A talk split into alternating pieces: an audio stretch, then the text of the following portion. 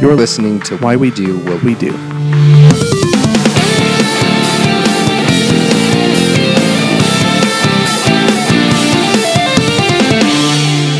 Hello, this is Abraham, And Ryan O, and so this is why we do what we do. Welcome, and uh, how you feeling, man? I'm feeling strong, Abraham. I'm feeling Excellent. strong. Got my got my podcast voice on, my radio voice as you call it. Perfect. Yes. That's what we Um, need. That's what we need to hear. yeah, I'm excited for this topic. So today, what's on deck? Well, let's start by I want to set this up a little bit. Now, obviously, if you're listening to this, probably you saw the title already. you kind of know what it's about, but that, that's okay. Um, Maybe you're blindly listening to this. it, maybe, maybe Ooh. that could be. Maybe you're listening to this in the experience of the thing we're about to discuss. And actually, I just I, I just remembered. How far can we go without saying this? I mean, the whole episode. Okay. for the most part. Um, before we start, actually, I remembered that I wanted to shout out really quick. Uh, I met one of our listeners named Lisa. And so we were at uh, sort of a workshop type deal, and uh, she came up and said hi. I was in the middle of lunch, so um, I really wanted to talk to her more. And so, Lisa, if you're listening, thank you so much for uh, reaching out to us. You had some kind words to say. Lisa, what is up? I did not get to say hey while you were here.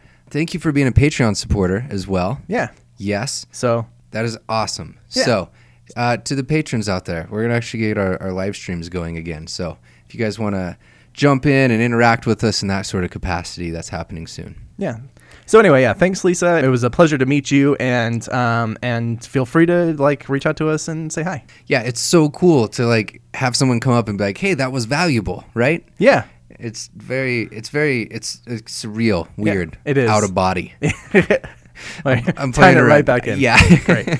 Okay, so what I want to start with is by talking about just think about wherever you are, the concept of maybe what does the mind do when you cut it off from all of the inputs that it normally receives. And if you want to think of that in terms of brain, that's fine, whatever works for you. What happens when we cut off all of those sensory inputs that we're used to receiving just constantly throughout the day? It's your brain. Sure. That's it. Yeah. Yeah. Okay. Yeah, that's fine.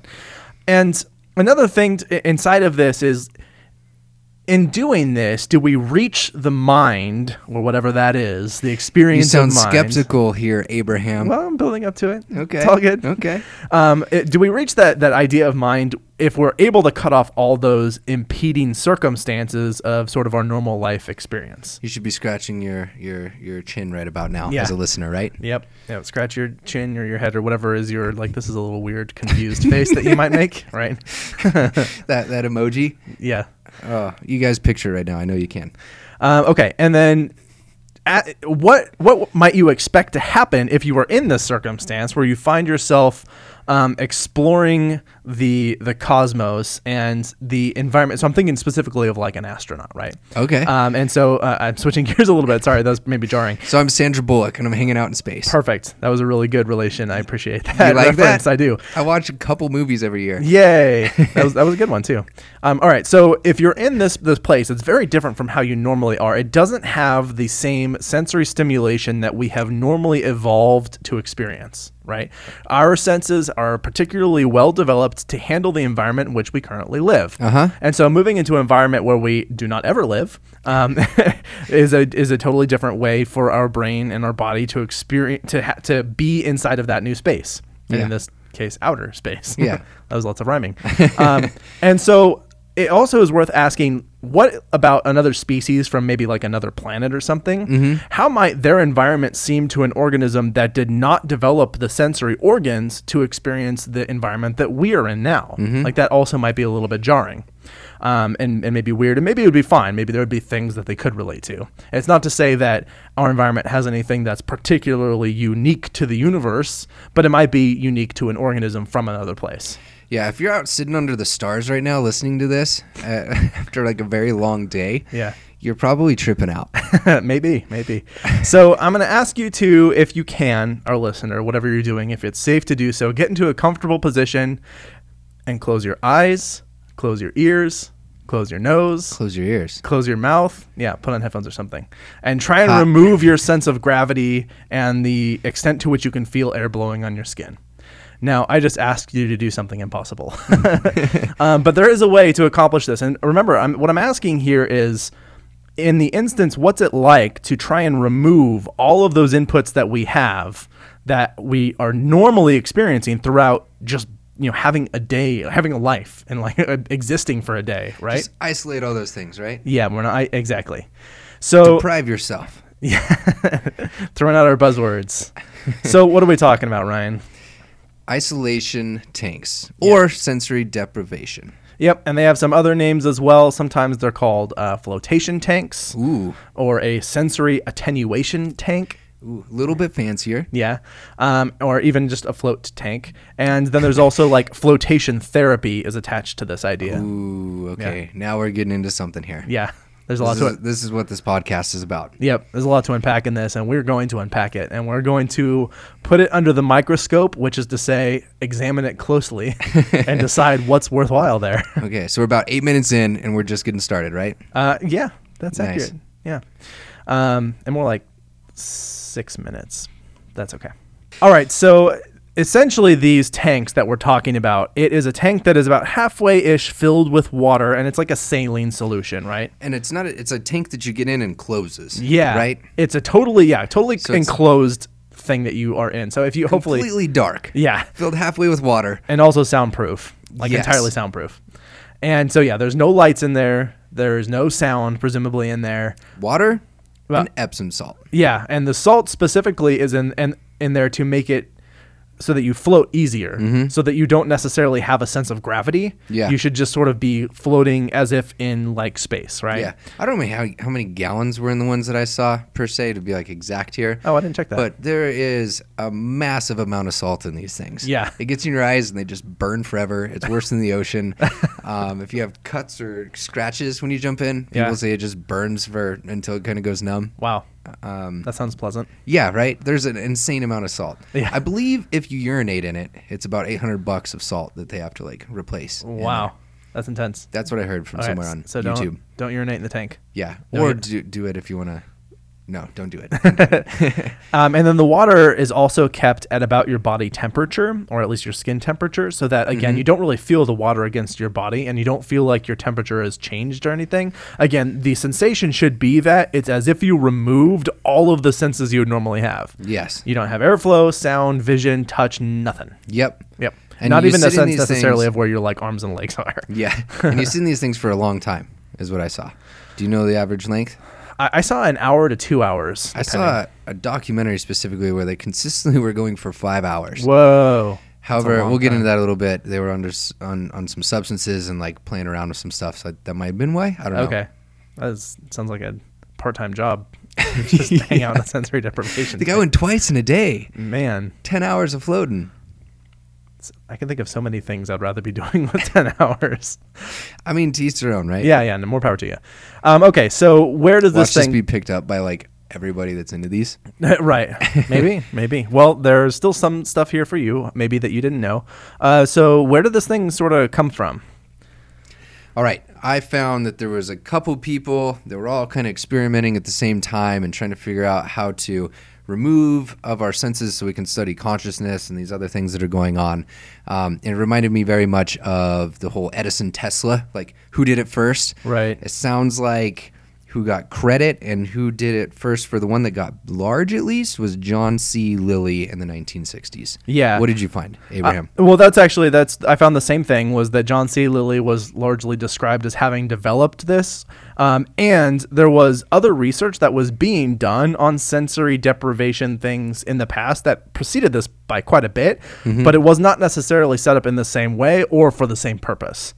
Um, and we'll get into some of the research on this. And so, for anyone interested in learning more about John C. Lilly and the stuff that he was up to, I, I- we're going to do a brief overview right here. But um, there was an episode of a podcast that I, I listened to called um, Stuff to Blow Your Mind. And they did like an entire episode or maybe even a two part episode just on John C. Lilly and some of the research that he did and some of his philosophy and that sort of stuff. So, How was it? um, it was good. It was really, Yeah, really nice. informative. Yeah, they, they do they do a pretty thorough job on, on that sort of stuff. cool. Shout out. I doubt you guys, you all are like listening, but if Hmm. you are, cool. Thanks. Yeah. and feel free to hit us up. Yeah. collab, collab. Um, okay, so uh, John C. Lilly, uh, he was he became kind of well known, I guess, in the '60s and, and that period of time.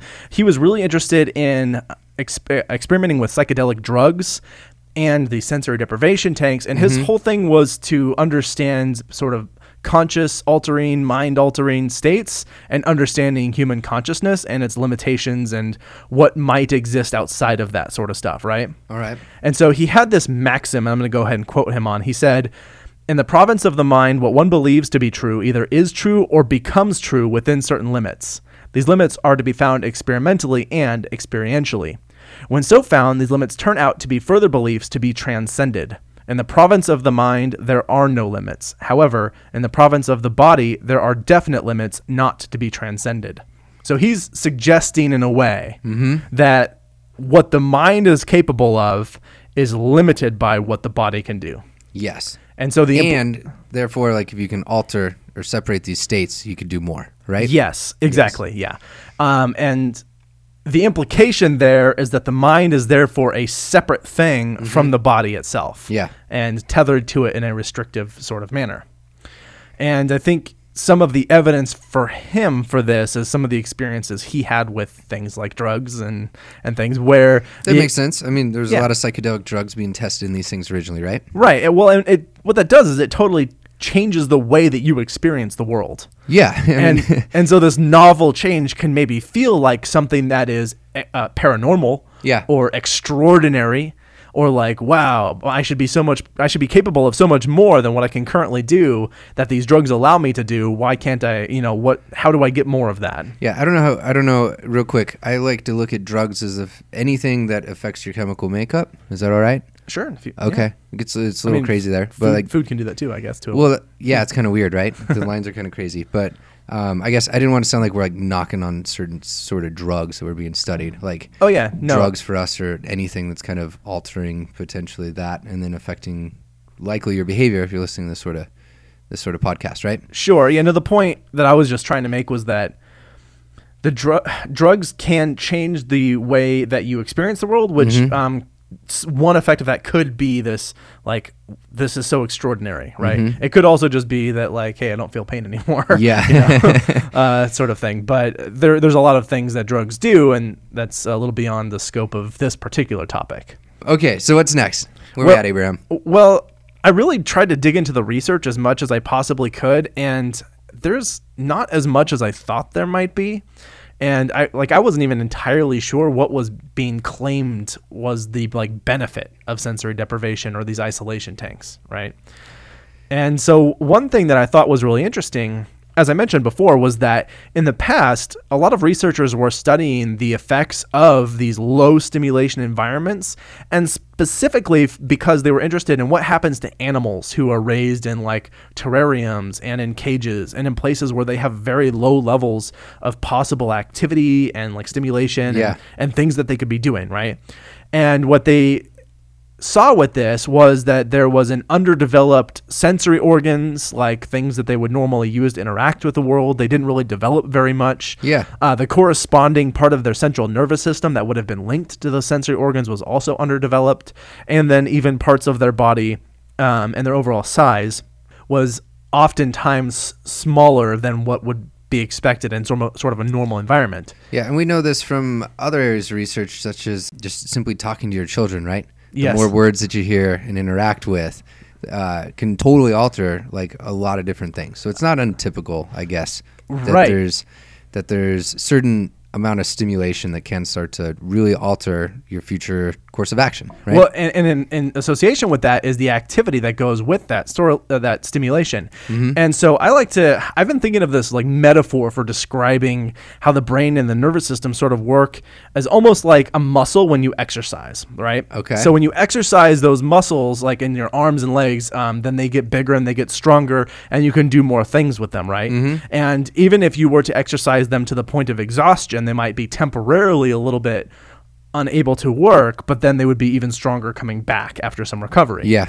Okay, so our, our brain and our nervous system are not exactly like that, but I really like this as a metaphor because it's it's better than approaching our brain and our nervous system as just pre-programmed for a certain level of strength. Okay. It's it's you know we don't come into the world with a like everyone can definitely lift this amount of weight the first time they try. It's going to be like an ongoing development that you can get stronger, and if you don't exercise, you can actually get weaker Yeah. over time. And you know there might be a minimum based on where you are at in that developmental process. Yeah. Um, and the same is true for things like your brain and your central nervous system. Mm-hmm. So the more you do with it, the stronger it gets with the thing that you're doing. Yeah. Okay.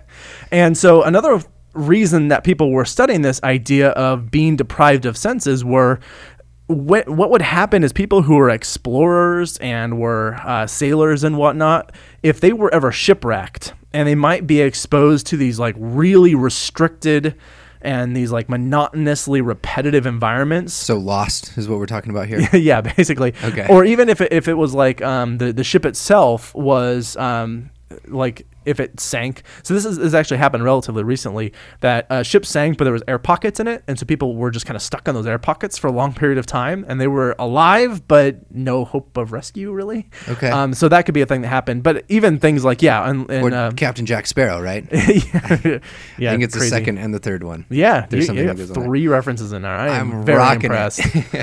so, That's what happens when I caffeine up on a Wednesday night. Yeah, nice. Uh, so, yeah, what, what they were interested in is what happens to these people when they're in these uh, long periods of time where they have these um, like very low stimulation environments. Yeah. and then they also see what there was a correlated increase of this sort of like psychotic mental states. Right. Okay. These people behaving very oddly, very erratically, seeming very desperate, And and. I- you're in an air pocket under the water. Right. yeah, that's Sorry. That's no whoa. good. Um, okay, so th- I thought that was really interesting that they were looking at okay, when deprived of senses, here are all the terrible things that happen, and then you know, decades later is like let's deprive ourselves of senses because woo, Yeah, yeah. um, Capitalism. sure. And uh, it's it's kind of interesting that there's not, like I said, a lot of research on this, and even sort of what the claims were. I wasn't totally clear, but some people have made claims that this this isolation tank can be useful medically for things like muscle tension or arthritis or hypertension Chronic pain. yeah, and even PMS. Weirdly. Okay. Um, and so all of these things were like, hey, if you float in this water, like it's this magical thing that's Yeah. going to cure all these things. And I, I don't mean to necessarily disparage like. I mean, those things were quoted in our backyard here in Reno, where we're recording, right? yeah. Yeah. Uh, yes, they are totally. There are some here, um, and uh, and I was actually looking at some of their websites. I'm gonna I'm gonna talk about that in a moment. but Okay. yeah. I'm excited. yeah. I dove into the YouTube culture as I do often right now in my life, Sure. and I'll, I'll I'll riff on some of that pretty soon. yeah. So Joe Reagan. Okay, so I was able to find some research, and there, one of the things that they were sort of pointing out is there might be probably there's a lot of things going on, and it kind of depends on the person, right? Um, and that having a sort of normal level of um, what they call the mental state, right? So basically, having a normal state of mind, let's just call it that. Um, that depends on having a relatively um, normal contact with the world around you.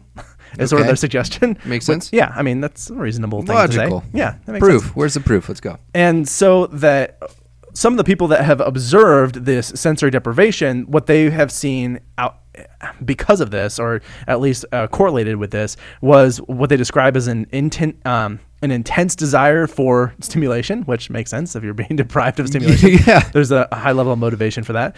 Um, and to be able to move and have bodily motion. So you get what might look a little bit like hyperactivity. Um, Okay. apparently some increased suggestibility, um, which is kind of interesting.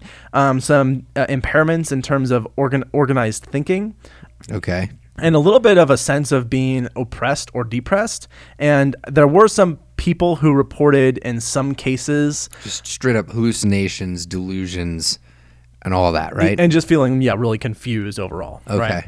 now a lot of these studies were looking at things like stress and so maybe this tank this this weird thing that you kind of lay down in it might be useful for people who are really stressed out And I mean, m- maybe that could be the case. I mean, there also might be people who are like, I don't like being in enclosed spaces where I can't sense the world around me, and that makes them more stressed out. But maybe for some people, this is a great way to go. And for some people, they did find that there was a decreased level of stress um, by after having used a sensory deprivation or isolation tank relative to people who did not. Okay. For some people overall, and they did find that it was statistically significant Group study. group study. Uh, worth pointing out that the groups in these studies were pretty small. Mm-hmm. So if you're going to do a group design study, you generally want to have a good number of participants so Yeah. that you can get some good statistical analyses. And many of these studies that I looked at were between eh, about 30 and 50 people per Okay. group. And Sounds low. I'm not yeah. an expert in that area though. N- yeah, it, it is it is pretty low for trying to get some good statistical analyses uh, going. Um, but also, I don't know how easy it is to get people recruited to do a study like this, so it's hard to say. But another one that's really interesting about this idea of stress is there there was also discussion about um, depriving people of senses to do brainwashing specifically. And I think it's worth having a whole separate discussion about what brainwashing is. But part of what people would try and do when they were doing these brainwashing things, where they were essentially trying to get people to behave in a very particular way, especially like under the control or command of another person, was to do the solitary confinement and deprive them of senses and stimulation and, and try and impoverish their sensory life. So for those people that were trying to do this quote unquote brainwashing thing too, it was low light, low sound, low um, anything to look at, low engagement with other people. Yeah. Um, and and so there was so similar I guess, relation there, and that they actually found that that created a more stressful environment. Okay. So, again, not a black and white thing. For some people, it might be effective at reducing stress, and for others, it might actually be a terrible thing. Okay. Um, and so I had mentioned earlier that I looked at some of the uh, websites of places around where we're recording in Reno, Nevada, in the United States, and uh, and looking at, at one of the websites, and they had this whole thing about how it was healing through balance. As Huh. I guess it's you're just off balance all the time. Yeah. you wake up in the morning, you like you just like not quite standing up straight. Yeah. You're like, I need to go to the isolation tank. Yeah, just falling over all over the place. Um, I'm just gonna say, if you are, go see a neurologist immediately. I don't think that's they actually meant physical balance. I think that they meant some other kind of balance, and I Yes, don't some know. metaphysical thing. Yeah. Yeah. And I don't know how one would actually be able to tell whether one was more or less balanced after coming out of a sensory deprivation tank, besides saying, yes, I feel balanced. But Yeah. that, you know, you could say that regardless of what you have done. So, so coming back to though, there were other studies that looked at this effects of relaxation of people using what they were describing in this study as flotation therapy, which is the exact same thing. And uh, what they did find was that there was a higher level of relaxation for uh, people who did use the tank Okay. that and specifically this is in people who already had they, they reported experiencing a high level of anxiety most of the time Okay. okay so they did find some utility in this and it was statistically significant again small groups but there it is Okay. um, so I also found this this this big meta-analysis study that was published in 2005, and they did also find that there was a significant effect in reducing stress. Again, thinking about what kind of people are signing up for this study, were they people who were likely to be sensitive to the conditions of the study in the first place if they were willing to do it? Ooh, good question. possibly. Hard to say. Obviously, they tried to control for that. But now this was a meta analysis, so they were actually just looking at what other studies mostly reported. And they did find that there was a st- statistically significant reduction in stress for those people who did use the sensory deprivation tank. So, you know, there's something there, I guess. Okay. And um, they also looked at specifically. It was either this study or another one. I'm actually not totally sure, but I think that was this study. Uh, they were looking at um, use of the tank for pain reduction. Okay. Okay. So, especially people who experience chronic pain. Now, what they found was that for people who experienced more intense chronic pain, that they did show a statistically significant decrease in the report of their experience of pain. Okay. But those people who were experiencing more mild pains, they did not report any significant change in their uh, experience of pain following use of the tank or not using the tank. Interesting. Yeah. Yeah. So it, it was more useful for those people who had a more intense experience going in, which, you know, there might be something there to understand. Now, for kind of a big one, another thing, I didn't actually describe what this is, but there's this uh, way of describing the sensory deprivation tank that is called the uh, reduced environmental stimulation therapy. Rest. Yeah, exactly, is what that spells. Conveniently named. Yeah. Yeah. Very appropriate, I think. It's as if you're ready to market this. And uh, and this one study that they had, um, they did two studies basically, and they were interested in uh, creativity and logic tests, and they measured this by what I was understanding of this was essentially a writing task. Okay. And so they had um, these participants would either be randomly assigned to a group where they did have um, a float they floated on one occasion or they floated on three occasions and so Okay. the presumption there being that more would have an increased effect on things like creativity um, and logic and that sort of thing they also did look at things like relaxation as well as their general like altered states of consciousness Okay. and the extent to which that occurred. And the overall take home from this was that they didn't actually see any significant difference in their um, essay writing, the pa- the little thing that they had them write, Mm-hmm. in terms of their um, elaboration and originality and that sort of thing. Okay. For the one where they did the one versus the three um, times where they they did their floating. So in the second study, what was kind of interesting is that both groups actually performed worse on tests of logic. What? Yeah. Okay. Pretty great, right? Yeah. and then they did do slightly better on Reminds um, me of Dare. Oh yeah, right. The people who went through that were more likely to do like drugs or something. Yeah, yeah. Um, I was looking at the actual research on that, but anyway, they did do slightly better on the test for creativity. And regardless of whether, whether they floated one time or three times, they had similar levels of relaxation, which was also pretty interesting. Nice. Um, Just do it once. You're good to go. yeah. Save yourself uh, 66%. Yeah, and so they did also find like there was a little bit you were either more original, but um, in one group, but maybe a little bit more um, elaborated and real in the other group. And so essentially, the discussion around this was that like there wasn't a significant difference that they were seeing. And I don't think I said, but in the second one, they were looking at a flotation chamber versus uh, so they called it flotation rest or chamber rest. And so the flotation one being the water, and the chamber one I think just being some other kind of sensory deprivation Okay. or um, some some other type of group, right? And then they also had a stress group or a non-stress group. And but they again they were really looking at primarily their writing on these essays, and then deriving from that a a way of measuring something like how original they were, and then their logic tests and that sort of thing. Okay. So take home conclusion from that whole study. Okay, the take home is that there's not a big difference between uh, floating once and floating three times, and there wasn't a significant difference really between a uh, flotation chamber or a flotation rest and the chamber rest groups. And they were mildly skewed, where one group was sort of showed one type of difference in their writing, and the other one showed it tended toward another type of difference.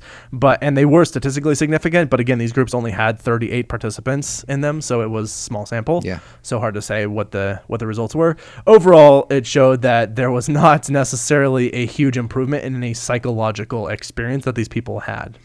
And you can sometimes find statistical significance in things such as dead salmon, right? Uh, yeah. So, yep. See Be previous careful. episode there. yeah. Yeah. Okay, so let's understand exactly how this might work when thinking about psychology because we've said just sort of what are the outcomes when people have done this. Now we want to talk about what is the reason that people might have certain experiences in these tanks, right? Why do we do the things that we do and don't do the things that we might do when we don't have the things around us that we typically have around us, right? Wow, there's a lot of questions or a lot of implications. I think wrapped it, I up in think that. it followed. No, no, that worked. Yeah. Okay. Now, it's worth asking the question when we start to understand what you are going to experience psychologically by starting with what do you interact with on a normal day in your sort of sensory organs? Now, like, let's say that one more time. Like, let's just do a second. Okay. So, what did you just experience? Yeah. Now, hold on. What did you just experience again? Yeah. Like, what are all the different sensory stimulation going on? Pause. Do it again as a listener. Like, what is going on around you? Like, that stuff just changes like that quick, right? Super fast. Yeah. and you said a whole day? Yeah, You want me to right. do a whole day? well, I mean, this is all day, every day. What is your normal experience? And so, you know, th- if you're just sitting there right now and you can do this, try and notice something visually around you that you didn't notice before. Try and notice a sound that maybe was there, but you weren't really paying attention to. Yeah. Notice like the feeling of the clothes on your body that you're listening to this. Maybe notice the way like your mouth tastes and maybe a smell that is kind of in your nose that you weren't really attending to. Like these are things that were constantly around. Sometimes we're really aware of them and sometimes we aren't really paying that much attention to what's going on, but they're constantly around. Now, then we switch sides on this and say, what are we interacting with when we're deprived of all of that normal stimulation? Hint. It's not nothing. right.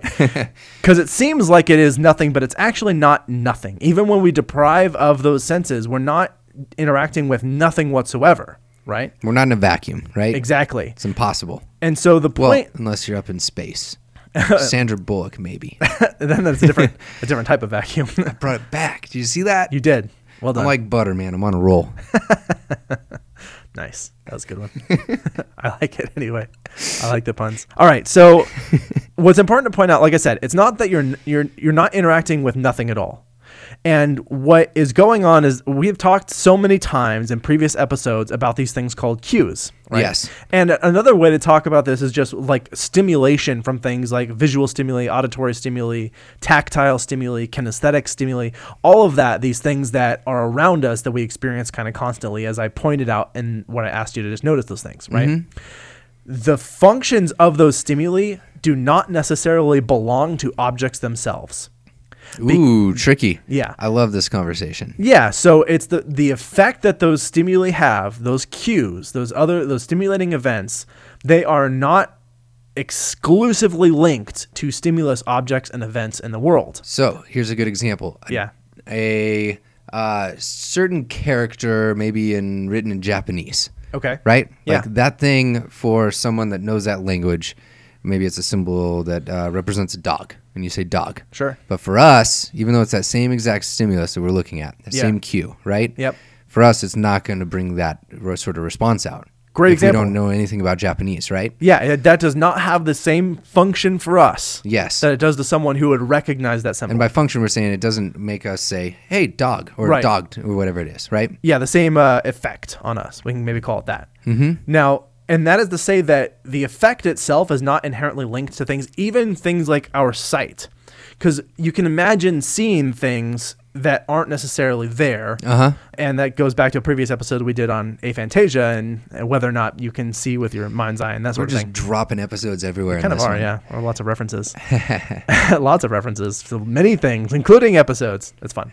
okay. Now, we take these functions, these effects of the stimuli we've experienced, we take those with us wherever we go. Yep. Right? Because that's part of our our life. Yeah, it's part of our history. Yeah, and we have we have acted, we've taken action in the presence of those things before. So, This is also why it's so hard to try to understand why people do what they do, right? Because it's all individualized. Right. Yeah, because everybody has their own experience with all of those effects of those stimuli and how they acted in the presence of those stimuli that have then altered how they respond to those effects. So why you do what you do is different from what I do because of that sort of thing. Yeah. Nice. And and and the why too, like why I do it is different from why you do it. Okay. Yeah. Whew. you following? hopefully, hopefully you're still with us. Yeah. that's a lot. Anyway, the point being that if you go into the sensory deprivation tank, you are not actually leaving behind all of those stimulus effects just by cutting them off in the moment. Uh-huh. You still have with you the experiences that you've had up until that point, right? So you aren't actually studying anything like oh what where does the mind go when it's simp- totally deprived of senses you you are still as a biological organism interacting with what is available to you in that in current circumstance as as well as any effects that you took into that tank with you yes. Yes. and this is actually sim- Unless you truly can, like, who was it? John C. Lilly, right? yeah Unless you really can, like he was saying, separate these things. R- yeah unless they can be taken apart and just to say i think it's worth pointing out we have no reason to believe that those things can be separated at all See past episodes. Yeah. Everywhere. Yeah, and all, all the things. now, this is sort of similar to what you do when you're meditating or being or practice being mindful. And actually, Okay, there was that some is- that research is- about this too. That is huge. Yeah. Huge right now. It's all over the place. yeah, probably you've heard the term mindfulness uh, thrown around in some context in your in your daily world in some way. Might have heard on this podcast. You, we've probably talked about it here, and this has been on like magazine covers and on TV shows and talk television. I don't would know. not be surprised if this is like a multi-billion dollar industry It very well may be right at this now. point. Yeah, or I- growing by multiples of billions. I know that there are guided meditation apps available for phones that people can use to do this sort of thing, mind, mindfulness practice and meditation.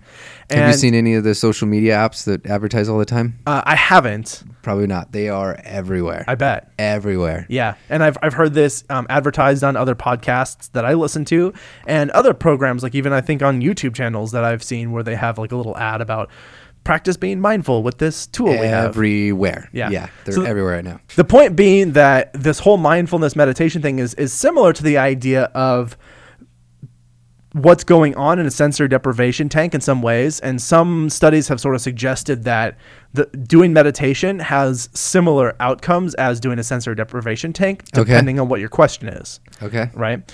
And so it's it's important to just coming back to this idea, even when you're meditating, when you're in this tank, when you're going throughout your daily life normally, the experience that you have is unique to each person and therefore going into the tank is is gonna is likely to reflect either your most recent experience, your most impactful experiences, or anything that is in that tank that does resemble some other experience that you had Okay. possibly if you were a person who was at sea and you were in a boat that capsized and trapped in an air bubble for like three days and then came It's out a of lot of air in that air bubble. that yeah uh, let's just say it was a very large ship okay. and you weren't eaten by any of the sea life Yeah. uh, so or let, frozen. in or the- frozen yeah From the, the temperatures. didn't starve to death or die of uh, lack of potable water. Um, so anyway, probably coming out of this, if you were to then try and go into a sensory deprivation tank, that might be extremely traumatic for you. Yeah. because that would have a lot of similarities to a previous experience you had that had those negative effects. Yes. And again, so that's just bringing with you those experiences that you've had. Another way of trying to understand how this tank sort of works and the effects it's likely to have is we know from research that when you deprive someone of something, It makes those things more valuable. exactly. Yes. Yeah. And it increases the likelihood that you're going to do those sort of things, right? Yeah. To try to get those sort of things. Exactly. Yes. And so there has been some research to suggest that people, when they use these sets, these sensory deprivation tanks, when they come out of them, they might be a little overly sensitive to stimulation that they weren't sensitive to previously. Surprise, surprise. Right. So things might be, um, they might be more likely to notice things visually than they were coming before they went into the tank, and auditorily, and and tactile, and all of that stuff that can be things that you might expect having gone into the tank in the first place, right? So it's worth at least acknowledging like why would we have the experience? Well, that's one of the reasons is that we know that when deprived of those things Yeah. that we need to sort of survive and operate effectively in Mm-hmm. the world, um, and those things that are important to us and and they motivate they are normally things that motivate us to move forward or toward something. Yeah, yeah.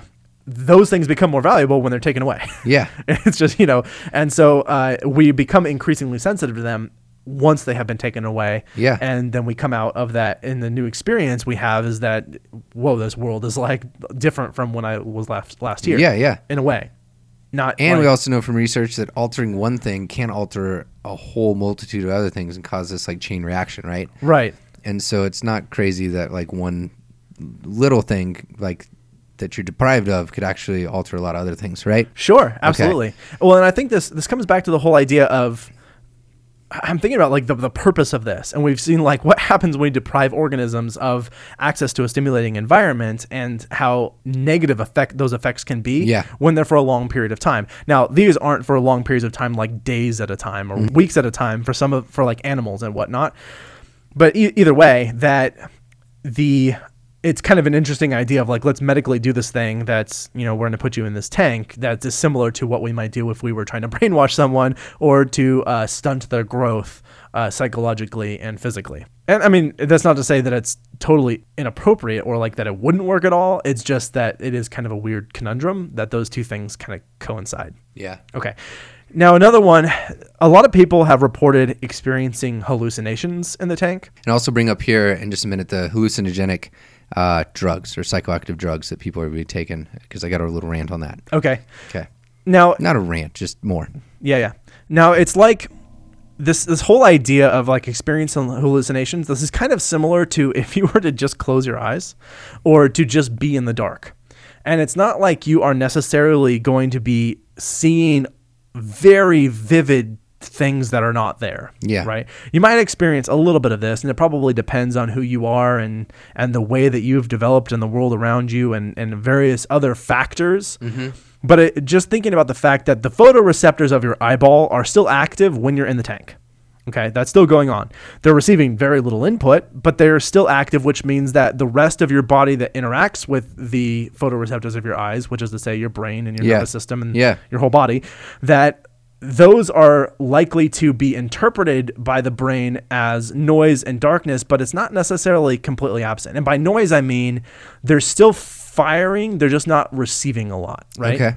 And so you might experience the fact that your the the optical nerve and the parts of your brain associated with vision, like they're still kind of like I want to say probing in a way, Yeah. but it's still like they're still They're still active. to a yeah, degree. they're still active. Yeah. yeah, they're, that that, and so therefore it creates a sensation, or it can create the sen- sensation for some people that they are seeing things that aren't there because the visual part of their body is still trying to interact with the world around it. Yeah. yeah, So I watched this uh, three-part series uh, from Vice called "Sensory Deprivation Tanks." If everyone wants, anyone wants to check it out, it's in the show notes. Um, you also just like look that up, and it's on YouTube. And it also led me down Joe Rogan, uh, the Joe Rogan Experience, and he's got a YouTube channel and uh, podcast and such. And there was just a heavy emphasis on two things there. The documentary was shot in it looked like Colorado. I don't know if it was during the time of. It was definitely shot partially in Colora- Colorado. I don't know if that was when legalized marijuana was going on, but there was a lot of marijuana um, that was being used when it came to using these sort of things, usually in the form of edibles. And the idea was that sh- these things uh, help you get in touch with yourself and help maybe separate the mind body experience, but it would also help like induce these sensory experiences that you were just talking about. And I guess my point here was is that there's this whole different world that I found, and it like seems like this whole market of hey, we can help you achieve these sort of things. But nothing in there was talking about the research whatsoever. It was just purely experiential. Well, there was Purely. there wasn't much research. So N- now what's interesting too is that just comes back to the point of when you introduce some of these other chemicals that then go in and change how your body receives the world around it. That that is going to also change the way that you receive the experience of being in a sensory deprivation tank. And so, if parts of your brain that would normally be sensitive to visual stimulation are now being stimulated by chemicals that have been added to it, Yeah. then that will change when you are in a case where you're not also receiving other visual input, right? So it makes perfect sense that you would have that. And I think it's it is not a scientifically or philosophically sound practice to suggest that the mind is therefore somehow separate from the body. We understand that there are processes that happen at a biological level and an environmental level that still account for that. yeah. Okay. Okay, and so it's just it's a more um, a more philosophically sound approach to take to look at what is going on at understanding this the psychology of this. And, and what I mean by that is that biological environmental interaction. Before we start trying to jump to the mystical, we have this other mind thing that just sort of follows us around and tells our brain what to do. Um, and I, I think there's a whole podcast episode potentially in there about talking about the philo- or the argument about the mind body dualism, which is what I'm discussing here. Yes. Okay, and so that actually moves to uh, really nicely into the last point I wanted to make on understanding what people ha- the experiences that they have inside of the deprivation tanks or outside of them. Um, and and one thing that people sometimes report is having this sort of out of body experience. And what that means is they feel as though they who they are in their mind and personality or whatever has drifted away from where their body is in time and space. Yeah, and this has hit a lot on like those YouTube videos I was telling you I was running Right. into. The reason I'm so interested in those is like they're they're from people that are influential um, to Yeah. a degree, and it's like we should step back and look at what's going on here a little. Yeah, be careful.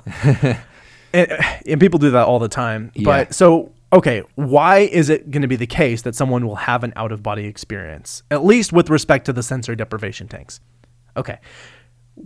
It's worth understanding here that our kinesthetic sense, which is to say the way that we feel where our body is as it moves around, it depends in part on our ability to respond to where our body parts are in relation to like tangible objects around us. Can you give us an example of that? Yeah, absolutely. So as you're walking, you have a sense of where your foot is relative to the ground.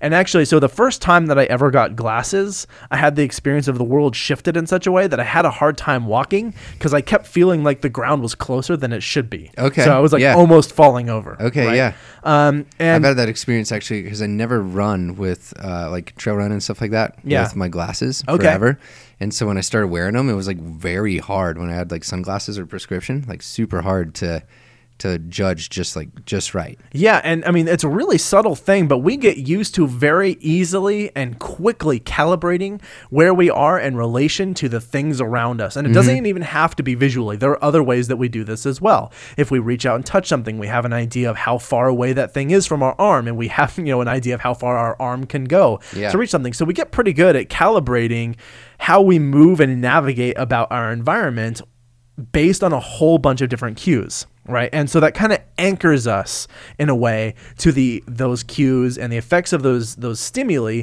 so that we can easily orient our bodies in relation to our environment in the sensory deprivation tank those cues are mostly removed right because again this water makes it feels like you're floating so you don't feel the effects of gravity so that can be disorienting Yep. you can't see or hear or really even feel anything for the most part around you so that can be kind of disorienting Unless it's like the burn of the salt. on right a except for wound, that Right. and so that in and of itself it kind of actually would predict that you would have a hard time orienting to where your body is in relation to the environment and start to feel a weird sort of disconnect Mm-hmm. right and again it's because you can't respond to any of those things even those subtle cues you don't really realize are there um, and so it it's just like that that's the reason that you might have this out of body experience is because you can't orient to the normal things in the environment that you would anchor yourself to Yeah, in yeah. a way. Okay. Does that make sense? Yeah, totally. And, and it's sort of like if you have people who um, I've actually never tried this, but there's like those beer goggles you can wear. okay. Yeah. Yeah. I've not either.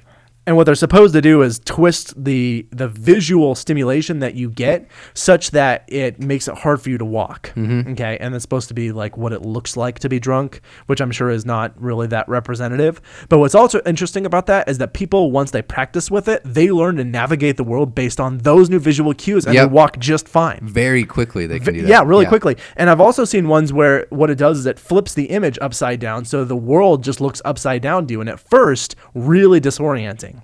But as you get moving through it and you pick it up, it becomes so natural that it, you don't even recognize that things are upside down anymore.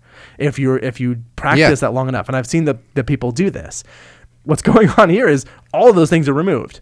And so the that experience you have when the world is flipped and it's hard for you to like navigate your world or when you have those beer goggles on, that's what's going on here is that like you have trouble navigating your world without any of those cues that would normally tell you what to do. Yeah. Yeah. Dig. Cool, man. All right. So where does that leave us? Well, are you ready to sort of wrap this up? Let's bring it home. Okay. So I think Abraham and Rhino for the win.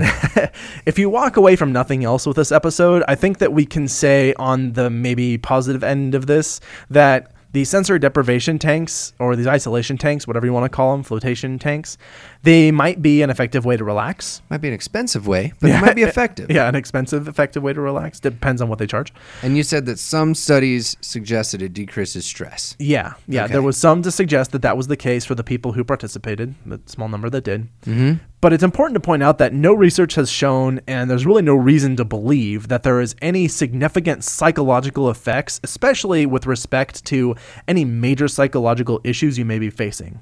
Like, Yeah. for example, a sensory deprivation tank is not going to cure autism. It probably is not going to change very much the experience of someone who's suffering from schizophrenia. Yeah, PTSD, Yeah. So anxiety. um, well, there has been some research to suggest that it might be helpful for people with anxiety, but there uh, Might be. Yeah, might be. It might also be worse. Depends on the nature of the anxiety, really. Yes. Uh, There's a claustrophobia lot, would be trouble would be troublesome. there's a lot more to do here. it might even be better to just say like it's not that it's unlikely to have significant psychological effects. It probably it just won't. Like it, it's just it won't for the, from a lot of these major psychological issues. And another important point is like this whole idea of like can we study the mind by doing this, right? The whole idea of can we untether it from those cumbersome stimuli that are sort of constantly hounding our brain and our minds and we want to unleash it, that sort of thing. Like maybe if it's like the Men in Black, like, bloop, yeah, you know, just like, then maybe Like your fifth reference man. before you get in there, Right. But, but other than that, um, not happening. Well, and it's kind of silly too because if you want to understand what the mind is doing, you want to study it in the normal context as possible. It'd be like, oh, I want to understand how a turtle moves, so I'm going to flip it on its back where it can't move anymore. and Man, it's like that's, that's a sad image. it is a sad image. Did everyone else picture that with me? That's Poor right. turtle. I'm flipping it back over now. So Okay, you can thank imagine you. it walking. I'm feeling a little bit better. Okay, great. but the whole purpose being that like trying to demonstrate what the mind is doing, what your brain is doing in normal circumstance by completely cutting off the normal circumstance is that doesn't make any sense. That's logically a flawed, you know, attempt to do that. You might be interested in, in what happens when we cut off those senses. And again, going back to what are those people who suffer these really deprived environments? And therefore, it makes sense. But when we're trying to understand what is the mind capable of doing in normal circumstance, well, This isn't the best way to be studying. yeah, taken out of its normal circumstances, like it doesn't make any sense. Again, this could be fun, might feel pleasurable, might even have a mild therapeutic effect in relaxation and stress for some people, if you're not stressed out by this type of thing. And if that's the case, then do it. Like, go for it, go nuts. Just don't try and replace like well established medicine or psychological therapy with the tanks because they are not functionally equivalent to good, effective, evidence based treatment. Yes. Agreed. Be skeptical, my friends. And we'll see you in the next one. This is Ryan O. This is Abraham. We are out. You've been listening to Why We Do What We Do. Why We Do What We Do is supported in part by ABAI's Disseminating Behavior Analysis Special Interest Group and our amazing listeners. If you like what you heard, consider heading to our Patreon account at patreon.com slash wwd Anything helps, and we are continuously lining up perks and merch for our supporters. If you have any comments or questions, we'd love to hear from you. Find us at WWD Podcast on your favorite social media platforms. You can learn more about this and other episodes by going to www.wwdpodcast.com. There, you'll find links as well as detailed and shareable show notes. Why We Do What We Do is Abraham, Ryan O, and Miranda. Artwork and logo design by Andrew Pollock at nogdesigns.com. Video and production assistance from Tyler Brusier with music courtesy of Justin Greenhouse. Thanks for listening, and we hope you have an awesome day.